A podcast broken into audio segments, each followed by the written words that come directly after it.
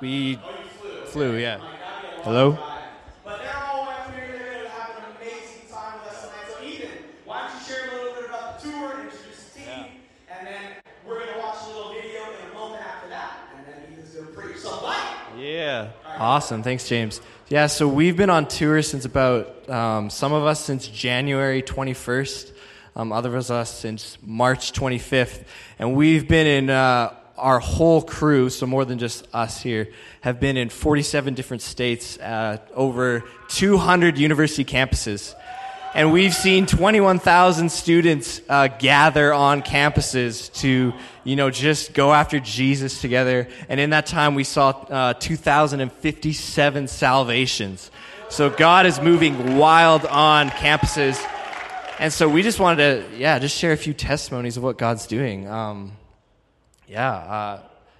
Off the start, I think we were at Southern Louisiana University, way down south, and just on one of our days we were out evangelizing, and we saw this whole group of people kind of surrounded by this TV, and at the back there was a guy sitting in a wheelchair. And so me and my friend, we were out evangelizing, we just go up to him, we're like, hey, bro, what's going on? What happened to your knee? And he just starts talking to us, and right away it's just kind of like, why the heck are these two people talking to me? Like, I want to focus on this TV. And so we're just like, bro, like, can we, he tells us, you know, he tore his ACL and his MCL, and we're like, can we pray for you? We'd love just to pray for you. And he's like, yeah, sure, go ahead. So we pray for him, and right away he's like, whoa, I don't know if, like, my head is just like, because we've been talking, the pain has started to go away, or, like, if your prayer actually worked. And so we're like... bro, that's Jesus, man. Jesus is working. Let's keep praying. So we prayed, and his knee pain went all the way down from a 9 to a 0, and he was just lit on fire. We kept talking, and after talking for about 30 minutes, he gives his life to Jesus, and it was wild. And then that night we saw him. He came to our event, and he actually, we prayed for him again, and for the first time in, like, weeks, he actually took his first few steps with his cast on. It was wild. So I'll hand it over to Bruno. Hi guys. My name is Bruno. I'm also from Calgary. Woo, what's up? My favorite testimony, one of my favorite testimonies was the first event on tour in Orlando, Florida, in Stetson University. It was literally the first event we went, and the gospel was preached, and people came forward and gave their lives to Jesus. But, like, this guy came up, and we had a time for healing. He came up and he blew both his ACL and his MCL. So we came up, we laid our hands on his knee, and we prayed, like, I believe it was 3 times, and, like, immediately after praying, he got to do a full pistol squat. So that's a what? So what's that? That's a what? I can't do it. I can't do it. I have bad knees. That there you go. Whoa, hallelujah. So a pistol squat is a one-legged squat. So I don't know, if you blow an MCL and ACL, that's kind of impossible to do it outside of Jesus. So that guy gives his life to Jesus that night, and with 13 other people gets baptized in 0-degree weather in the fountains of the middle of the campus in the middle of night. And from then on, we just saw hundreds of baptisms all over the southeast and upstate New York. So yeah. Hello, everyone. My name is Sam. I'm from Ohio. Okay, so...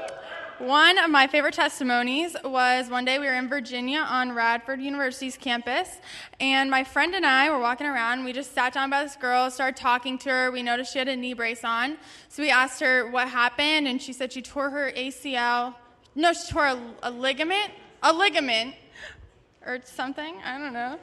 She tore something in her knee 2 years ago from dancing. And so we were like, oh my gosh, like, can we pray for you?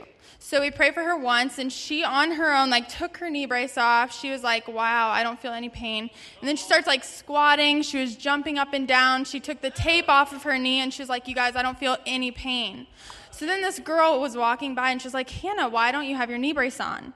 And the girl, Hannah, was like, I just got healed. And then Zion was like, wait. So this girl, Zion, the girl that was walking past, she was like, my mom, she has really bad back pain. Can you guys pray for my mom? So we're like, yeah, totally. So we just, like, prayed with her right there for her mom, and we're like, you should give your mom a call and see how she's doing. So Zion calls her mom. Her mom, she, like, asked, Mom, how are you doing? And the mom was like, I just really feel the presence of God so strong in the room right now. And so then we're like, ask her how her back is. So the girl asked how her mom's back is. We're like, on a scale from 1 to 10, where is your back pain at? And then she said it was at a 6. So we pray for her mom over the phone. She gets healed. And then Hannah, the girl whose knee got healed, she was like, I want to call my mom and dad and tell them what happened. So she calls her parents. They, like, freak out. And then she's like, oh, my gosh, you guys, my dad, he's had chronic back pain for 6 years. Can we pray for him? So we're like, absolutely, let's do it. So we pray for her dad. We asked him, on a scale from 1 to 10, where's your back pain at? He said a 15. So we pray, once. His back pain goes from a 15 to a 3.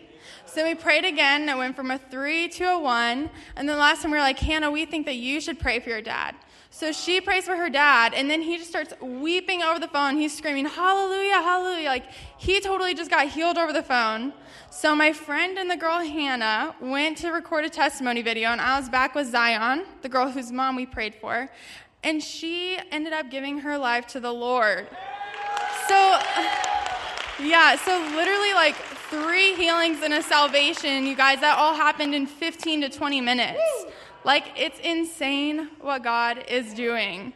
So, yeah, it's definitely one of my favorite testimonies. Hi, I'm Abby, and I'm all the way from Great Britain. And my favorite testimony is probably, so our first stop, we were in Oklahoma, and we were in this super small town called Ada in Oklahoma. And we were at this church called the Refuge Church, and they'd asked us to pray for this woman who had recently been diagnosed with cancer that surrounded her colon. And so our team, like, we all laid hands on her, and we just, you know, we declared that the cancer would leave in Jesus' name. And that week, she was actually going in for an operation for the doctors to try to remove part of the cancer. And so when she went in for the operation, the doctors were so shocked because instead of the cancer surrounding the whole of the colon, it only surrounded half of the colon. Incredible. And so then they operated and they tried to remove another little part of it again. The next Sunday, she wasn't there because she was recovering from the op, but we prayed for her again, and we want full healing in Jesus' name. And then she went back to the doctors for a checkup, and when she had her scan, all of the cancer had gone from around her colon. Jesus completely removed all of the cancer. Yeah. So that's my favorite. What's up, guys? I'm Kobe. I'm from Texas. And definitely my favorite story. So we're not even on a campus at this time. We're traveling. We're going from Oklahoma to Texas. And we stop at a gas station, and my knee just, like, completely gives out to the point where I can't even, like, I'm just limping around. And it's super weird. And one of my friends is like, man, like, maybe the Lord's speaking to you. Maybe it's a word of knowledge. So, like, the boldness of the Holy Spirit comes over me. This is something I would not normally do. But I just go into the gas station, bunch of people in there, and just ask everyone. I'm like, does anyone in here have knee pain? And as I'm saying this, this lady, probably about 40 years old, walks around the corner, and she has a cane. She's limping. And I was like, all right, so it's her. But, like, she, you know, she's not old enough to you know, to where she would, you know, from age need, like, a new kneecap or anything. So she had damage done to it, needed a completely new kneecap, said she was on, like, a crazy amount of, like, medication just because the pain was so bad. And at this point, my knee's still, like, really hurting. So I'm, like, trying to bend down, like, can't really. But as soon as I place my hand on her knee, all the pain leaves my knee. So I'm just, like, living it up in faith. I'm like, all right, let's pray. Let's go for it. Just pray for her.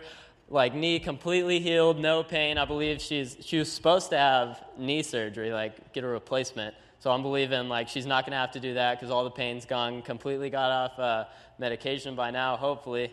But, you know, I just want to encourage you guys and say, like, you know, God's not just moving in, like, third world countries. He's not like that. That was my perception before. Like, man, I'd have boldness to step out in Nepal, boldness to step out in Africa, you know, wherever I was. But in America, you know, God doesn't do that. That was always my thought process. But that's so not true, guys. I just want to, like, encourage y'all to just step out and, like, you know, 5 seconds of boldness to just partner with what God wants to do can just change an eternity, guys. So let's just go for it. Yeah. So we got a video to play for you guys, and and then, yeah, we'll get rolling.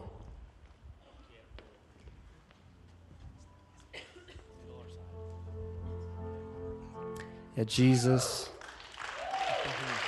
Come on. Yeah, Jesus, we just welcome you here tonight. We just say, come and have your way. Holy Spirit, we just give you full permission to do whatever you want to. I just pray that these wouldn't be my words, but it would be yours. That Holy Spirit, you would come, you would speak through me. And we just give you full permission tonight. Tonight's not just about a ministry. It's not about Carry the Love, God, or just another, fun gathering, God. It's really about you. So we set our eyes on you tonight, Jesus, with expectation. In Jesus' name we pray. Amen. How's it going, everybody? We're so stoked to be here. Like I was saying earlier, my name's Ethan. I'm from here in Calgary. I've lived here for the past 9 years. And since January, I've been with a ministry called Fire and Fragrance in Kona, Hawaii. How many of you guys have heard of YWAM? Yeah. So we're a part of YWAM, and for the past month and a half, I've been touring with the Circuit Riders and the Carry the Love Tour.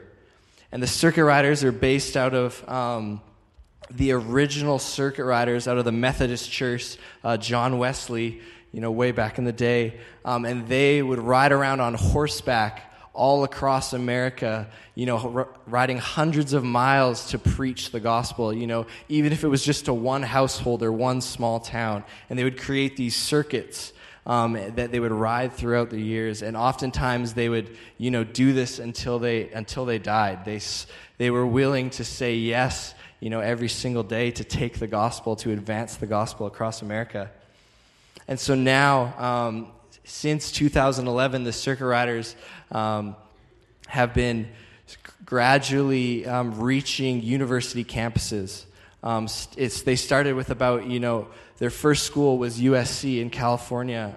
And since then, this past year, they hit over 200 university campuses in 47 different states. And like we were saying earlier, we saw 21,000 students gathered on campuses, just to unite around Jesus, just to really go after it, and to see students activated and encouraged, to carry this love, to share this love on their campuses. I just want to share another testimony with you guys, because just stir the faith in the room. We were at Le Torano University in Longview, Texas, and the first night, we had about 30 students show up, and it was a small Christian university, and we just had such a fun night of just, worship, just a big joy party, having fun. And so usually on campuses, we're there for 2 days. So the second day, the students who were there had just, been telling all their friends, and we showed up the next day, and there was about 100 students who came. And, we preached the gospel that night, and 10 students gave their lives to Jesus. And then that night, we just felt that the Lord wanted to, give a call for baptisms.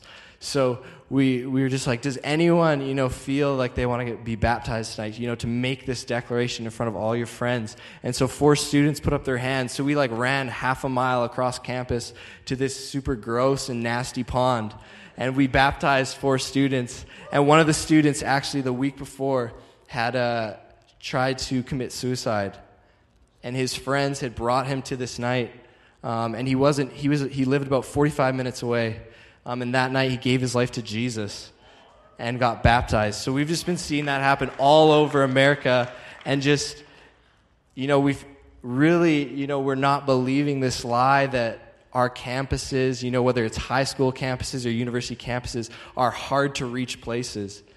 We shouldn't just be focusing on overseas, because, that's where we'll see fruit. But we're so believing that, here in America, here in Canada, we can see that same fruit, and we're seeing it happen. And so I had the privilege of, I was in the Mid-South, so I was in Oklahoma, Texas, and Louisiana, and we've just been having just a wild time. Me and my team here, we went to 11 campuses during that time, and in that time we saw 33 salvations, and just a wide variety of outbreaks of healing and just students getting set free from depression, anxiety, and really just like realizing like, hey, like I can do this, you know, like I can go tell people about Jesus on my campus. Something we do with the students is the second day we'd go and we'd evangelize on campus with them. And, like, we'd have so many students who would come back being like, oh, my goodness, like, I never realized how easy it is to tell people about Jesus, you know, and we've just been really, like, encouraging you, and our hope is tonight that you guys would just leave encouraged that, hey, telling people about Jesus, you know, loving on people like Jesus did is easy. It's not this hard thing. So a lot of you might be thinking, well, so what, like, what is Carry the Love? And it's not just... you know, it's not just another worship night or ministry, you know, or sermon or whatever. Carry the Love is really a campaign to see an entire generation unite around carrying the love of Jesus wherever they go. And we're believing that it's a love, you know, a love that's disruptive, a love that leaves the 99 for the one, a love that, you know, can reach every depth and every height. You know, a love that will drive us to obedience, compassion, and action. A love that heals, empowers, and redeems. And a love that can only be found in Jesus. So our dream is to see an entire generation carry that love. What would happen if we saw an entire generation, our generation, carry that love? See, we're believing that it takes a church united to, you know, see a divided nation, to see a divided world, you know, cured. That it takes us uniting together, surrounding, you know, setting our eyes on Jesus to see that happen. And so for me, I've grown up in the church my whole life. And so my understanding was that, like, okay, how do I carry this love, you know? How do I live this out? So my understanding was that, oh, I had to be a missionary, because when I looked at the lives of missionaries, I saw, you know, okay, they go overseas, they help the poor, you know, that's what Jesus did. They would pray for the sick. I'm like, oh, yeah, that's what Jesus did. And so I was kind of like, okay, you know, Jesus, you follow his life, and he goes to all these different places, and he's helping the poor, he's healing the sick. And so I'm like, okay, a missionary. But when I really started to look at the life of Jesus, I began to realize that, hey, he doesn't just go places to love people. He loves people wherever he went. Wherever he would go, he would love people. And see, we as followers of Jesus don't just need to take, you know, 2 weeks out of our summer to go on a missions trip, to go overseas to, you know, love like Jesus loved. We simply just need to do it wherever we go. Because when our perspective of missions changes from, you know, where we need to go to wherever we go, the grocery store becomes our missions field. Our university campuses become the missions field. Our high schools become the missions field. You know, the workplace becomes the missions field. Because we are believing that, you know, for an entire generation, you know, us, our millennial generation, to really unite around carrying this love wherever we go. And it starts with you and I saying yes to the call in our lives. And for a lot of people, acknowledging that we do have a call in our lives. Because I really believe that every single person in this room has a call on their life. And I think, you know, sometimes we complicate this. We complicate what that calling is. But I think, fortunately for us, the Bible actually makes it quite simple as to what that calling is. So if you guys want to turn with me to Matthew 22, verse 36. The religious leaders here, they're talking to Jesus about, okay, what is the greatest commandments? You know, if I'm to you know, follow anything from the law, what is the most important thing? And so verse 36 reads, "Teacher, which is the greatest commandment in the law?" Jesus replied, "Love the Lord with all your God and with all your soul, with all your mind. This is the first and greatest commandment, and the second is like it. Love your neighbor as yourself. All the law and the prophets hang on these two commandments." You see, Jesus, he calls us to do two things. To love our God with all of our heart, soul, and mind, and to love others as we would ourselves. See, every single one of us in this room is called. And I think so many of us, we spend so much time searching for our calling, crying out to God, show me what I'm supposed to do. God, what is my purpose? Where am I supposed to go? And not enough time responding to what God has already called us to do. See, it's so easy to get caught up in this prayer of God, show me what I'm supposed to do. What is my purpose? God, where does my passion truly lie? See, we need to spend less time asking God to show us and more time to responding to what he's already said. So how then do we respond to this call that God has on our lives? If you turn with me to Matthew 4, verse 18, this is when Jesus, he's calling his first disciples. And verse 18 reads, as Jesus was walking beside the Sea of Galilee, he saw two brothers, Simon called Peter and his brother Andrew. They were casting a net into the lake, for they were fishermen. Come and follow me, Jesus said, and I will send you out to fish for people. At once they left their nets and followed him. You see, Jesus, he calls Peter and Andrew to follow him. And I think oftentimes we look at the disciples' lives, we look at, they're mentioned all throughout the New Testament, and we think, wow, look at these people who Jesus chose. There was something special about them. Jesus chose them because they were special. But I think, what really distinguishes Peter and Andrew in this case is not that they were special or that they were gifted, is that they responded to the call by dropping everything and following him. See, it's not our calling that distinguishes us because we're all called. It's our response to the call that distinguishes us. See, I believe that the response to the call tonight is to say yes to following Jesus every single day of our lives. Because in this place of saying yes to the call, in this place of responding, Jesus sends us out. We look back to that verse and it says, Jesus is saying, come and follow me first, and then I will send you out. I will make you fishers of men. And Jesus is saying, come and have relationship with me first. Come, drop everything and follow me, and then I will send you out. Because it is from a place of loving God and loving others that Jesus gives us our assignment.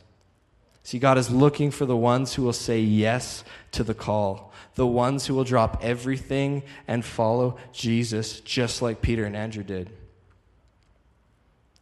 See, the response to the call, it costs you something. It costs you everything. The ones who are willing to count the cost and give up everything to follow Jesus are the ones God chooses for his assignments. You see, he's not looking for the gifted, the best speakers, the best worship leaders or, leaders. He's looking for the available, the ones who have counted the cost and have said, yes, following Jesus is worth everything I have.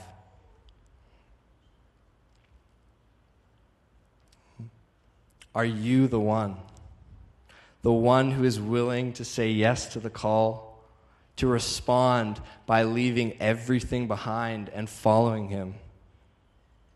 See, the story of Jesus feeding the 5,000, it's a story we're all familiar with, a story of God's miraculous power. And so I want to read this story from the Gospel of John and highlight something to you guys. So if you want to turn with me to John 6, we're going to read this story. Starting at verse 5, when Jesus looked up and saw a great crowd coming toward him, he said to Philip, where shall we buy bread for these people to eat? He asked this only to test him, for he already had in mind what he was going to do. Philip answered him, it would take more than half a year's wage to buy enough bread for each one to have a bite. Another of his disciples, Andrew, Simon Peter's brother, spoke up. Here is a boy with 5 small barley loaves and 2 small fish. But how far will they go among so many? And see, most of us, we know how this story ends. We know this story for the amazing miracle. Jesus, he takes the 5 loaves, he takes the 2 fish, and he feeds 5,000 people. And, you know, scholars actually have discovered that it was more likely 10,000 to 15,000 people, taking into account just all the women and children that don't get mentioned. And so we get caught up. We're like, wow, look at this amazing miracle did. But I want to highlight something interesting. See, the Gospel of John, he mentions that it's a boy who brings, you know, the 5 loaves and the 2 fish. And see, when we read or listen to this story, you know, oftentimes we're like, wow, look what God can do with the little I give him. Look what God can do with just a little, with 5 fish or 5 loaves and 2 fish. Man, just with a little, God can do amazing things. And see, we tend to just, our focus is on, wow, all I have to do is give Jesus a little and look what he can do. Because even if it's just a little, he can do amazing things. But if God can use the little we give him, what would happen if we gave him everything? See, I want to highlight this little boy. See, I really don't think this story has anything to do with the amount of bread and the amount of fish. It had nothing to do, you know, with the fact that he only had 2 fish or 5 loaves, but it was the fact that he was willing to give everything he had. Everything he had in that basket, he was willing to say, Jesus, here, take it. And out of that place of giving Jesus everything, we see this amazing miracle. See, the boy didn't spend time calculating, saying, you know what, I'm only going to give Jesus, you know, 1 fish and 4 loaves of bread and keep some to himself. You know, he said, look, I'm willing to give everything I had. Everything I had for lunch that day, I am willing to give it up for the sake of others, for the sake of Jesus. Because in that place of giving Jesus everything, he uses us for his kingdom. And so maybe some of you are thinking, well, why would I give Jesus everything I have? That doesn't seem like a fair trade. You know, maybe that's something that's sometimes hard for us to really grasp. Like, why would Jesus call me to give everything I have to follow him? That's hard. That's difficult. And so I want us to just take a look at the life of Paul for a minute. And in Philippians 3, Paul is talking about the surpassing worth of knowing Christ. So if you want to turn with me to Philippians chapter 3, verse 3. And it reads, for it is we who are the circumcision, we who serve God by his Spirit, who boast in Christ Jesus, and who put no confidence in the flesh. Though I myself have reasons for such confidence, if someone else thinks that they have reasons to put confidence in the flesh, I have more. Circumcised on the 8th day, of the people of Israel, of the tribe of Benjamin, a Hebrew of Hebrews, in regard to the law, a Pharisee, as for zeal, persecuting the church, as for righteousness, based on the law, faultless. But whatever were gains to me, I now consider loss for the sake of Christ. What is more, I consider everything a loss because of the surpassing worth of knowing Christ Jesus my Lord, for whose sake I have lost all things. I consider them garbage that I may gain Christ. See, Paul gives us an account of his life before he gave everything to Jesus. And he's saying, look, I had everything. To the world's standards, I had the perfect life. You know, he was circumcised on the right day. He's from the right tribe. You know, he's the perfect Hebrew. He's as Hebrew as it gets. You know, faultless before the law. A Pharisee. He's telling us that, look, before I know Jesus, when you would look at me to the world standard, you would say, hey, he has everything. And in a modern context, you know, I think we would look at Paul and we'd say, yeah, that life before Jesus, he had everything figured out. You know, he had the nice car. He had the successful job. You know, he came from a wealthy family, living in a big house, has his retirement plan set up. His life is set to the world's standards. But Paul is saying, look, I had all that, but when I met Jesus, that stuff is worth nothing to me now. It's worth garbage to me now. everything that I once, thought had value or was worth anything, I now consider loss for the sake of knowing Jesus. See, what Paul once thought were gains according to the world's standards, he now is saying it's a loss for the sake of Christ. And so many of you might be thinking, well, is Jesus worth it then? Is following Jesus really worth it? And so in Matthew 13:44, Jesus shares a parable of finding a treasure in the field. And verse 44 reads, "The kingdom of heaven is like a treasure hidden in a field. When a man found it, he hid it again, and then in his joy went and sold all he had and bought the field." I want to invite the band to come back up. See, I want to read this quote from Lou Engle. He said, "So there comes a time in your life when you have to go for broke. When the treasure is so great, you sell everything that you have and you buy the field." See, in this place of giving up everything to follow Jesus, we gain him. We gain life. We gain life and life abundantly. See, it costs us something. It costs us everything, but we receive him, the greatest joy of all, the giver of life. See, it's actually a win-win. All we're doing is giving him our flesh and receiving more of him. See, I believe there's a response to be made to the call on our lives tonight. I feel like tonight, for many of us, will be marked by, for maybe the first time, really responding to the call God has on our lives. And so maybe some of us in the room, we've never truly counted the cost of following Jesus. Maybe we've been holding on to those two fish. We've been holding on to those loaves. We've been saying, what? I know better than God. I'm going to hold on to these things. I could use this for more good than, Jesus would if I gave it to him.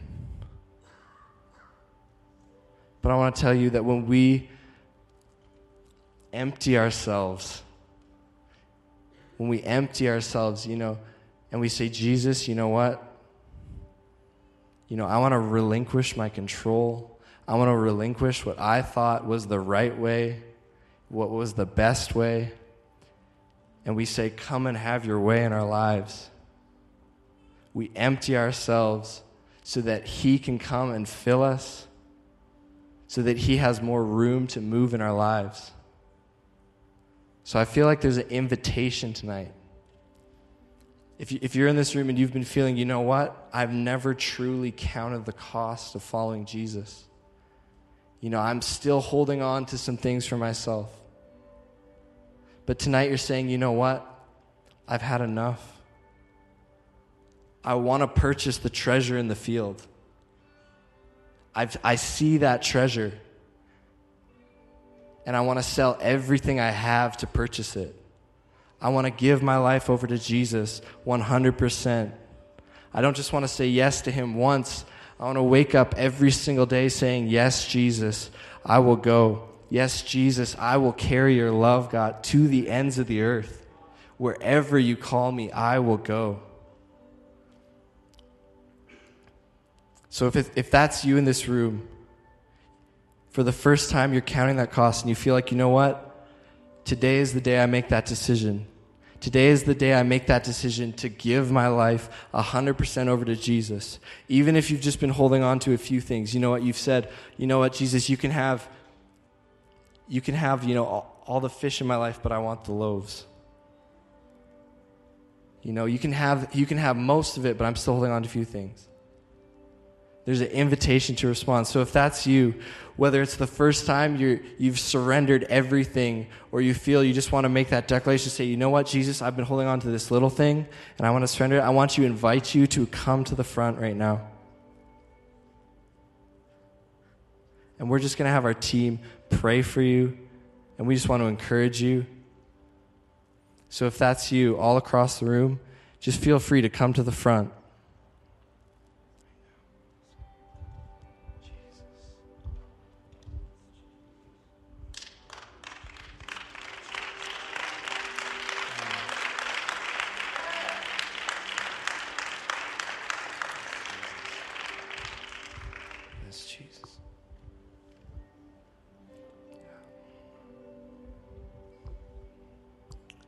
What I want you guys to do is just repeat after me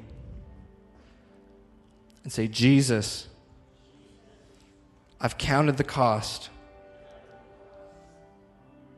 and I want to sell everything I have to purchase the field. You're worth everything I have. I want to give my all to you. I'm willing to drop everything to follow you for the rest of my life. I will go wherever you call me.